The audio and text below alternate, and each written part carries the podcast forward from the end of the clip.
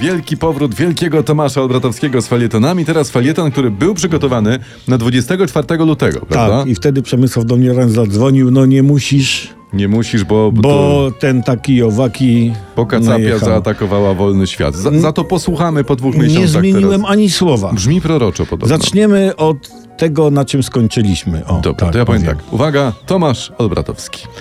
Nikt tak nie miłuje pokoju jak ja i pan Putin. Tylko ta miłość inaczej się wyraża. Ja pokój przyjmuję ze spokojem, traktuję jako miejsce do oglądania telewizji na przykład, a pan Putin traktuje pokój jako miejsce do remontu i cudowny pretekst do wybicia szyb i wstawienia swoich. Znaczy, ma nieco bardziej agresywny stosunek do pokoju. Albo będzie pokój, albo was ukatrupie w imię pokoju skubańcy. No to zrozumiałe, starszy jest, to mu się spieszy, żeby zaprowadzić pokój. Chce mieć po prostu pokój z głowy. Pokój rozumiany jako pewne panujące w danej chwili napięcie pomiędzy tym, co jest, a tym, co ma być. W walce pana Putina o pokój można zaobserwować pewną zasadę. Atakuje tuż po Igrzyskach Olimpijskich. W 2008 po Igrzyskach w Pekinie zaatakował Gruzję.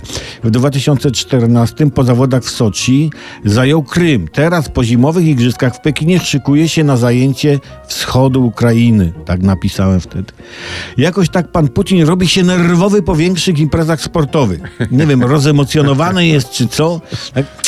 Pojawia się zatem moja tak nazwałbym to koncepcja pokojowa. Aby uniknąć dalszej eskalacji Putina i zdezorientować go trochę, wytrącić mu z ręki pretekst, należy zawiesić Igrzyska Olimpijskie. Zapragnie Putin uderzyć na, Europę, tu ząg? Tu nie może, bo nie ma igrzysk. I stanie jak głupi, nie mogę nic zrobić, bo nie ma imprezy sportowej.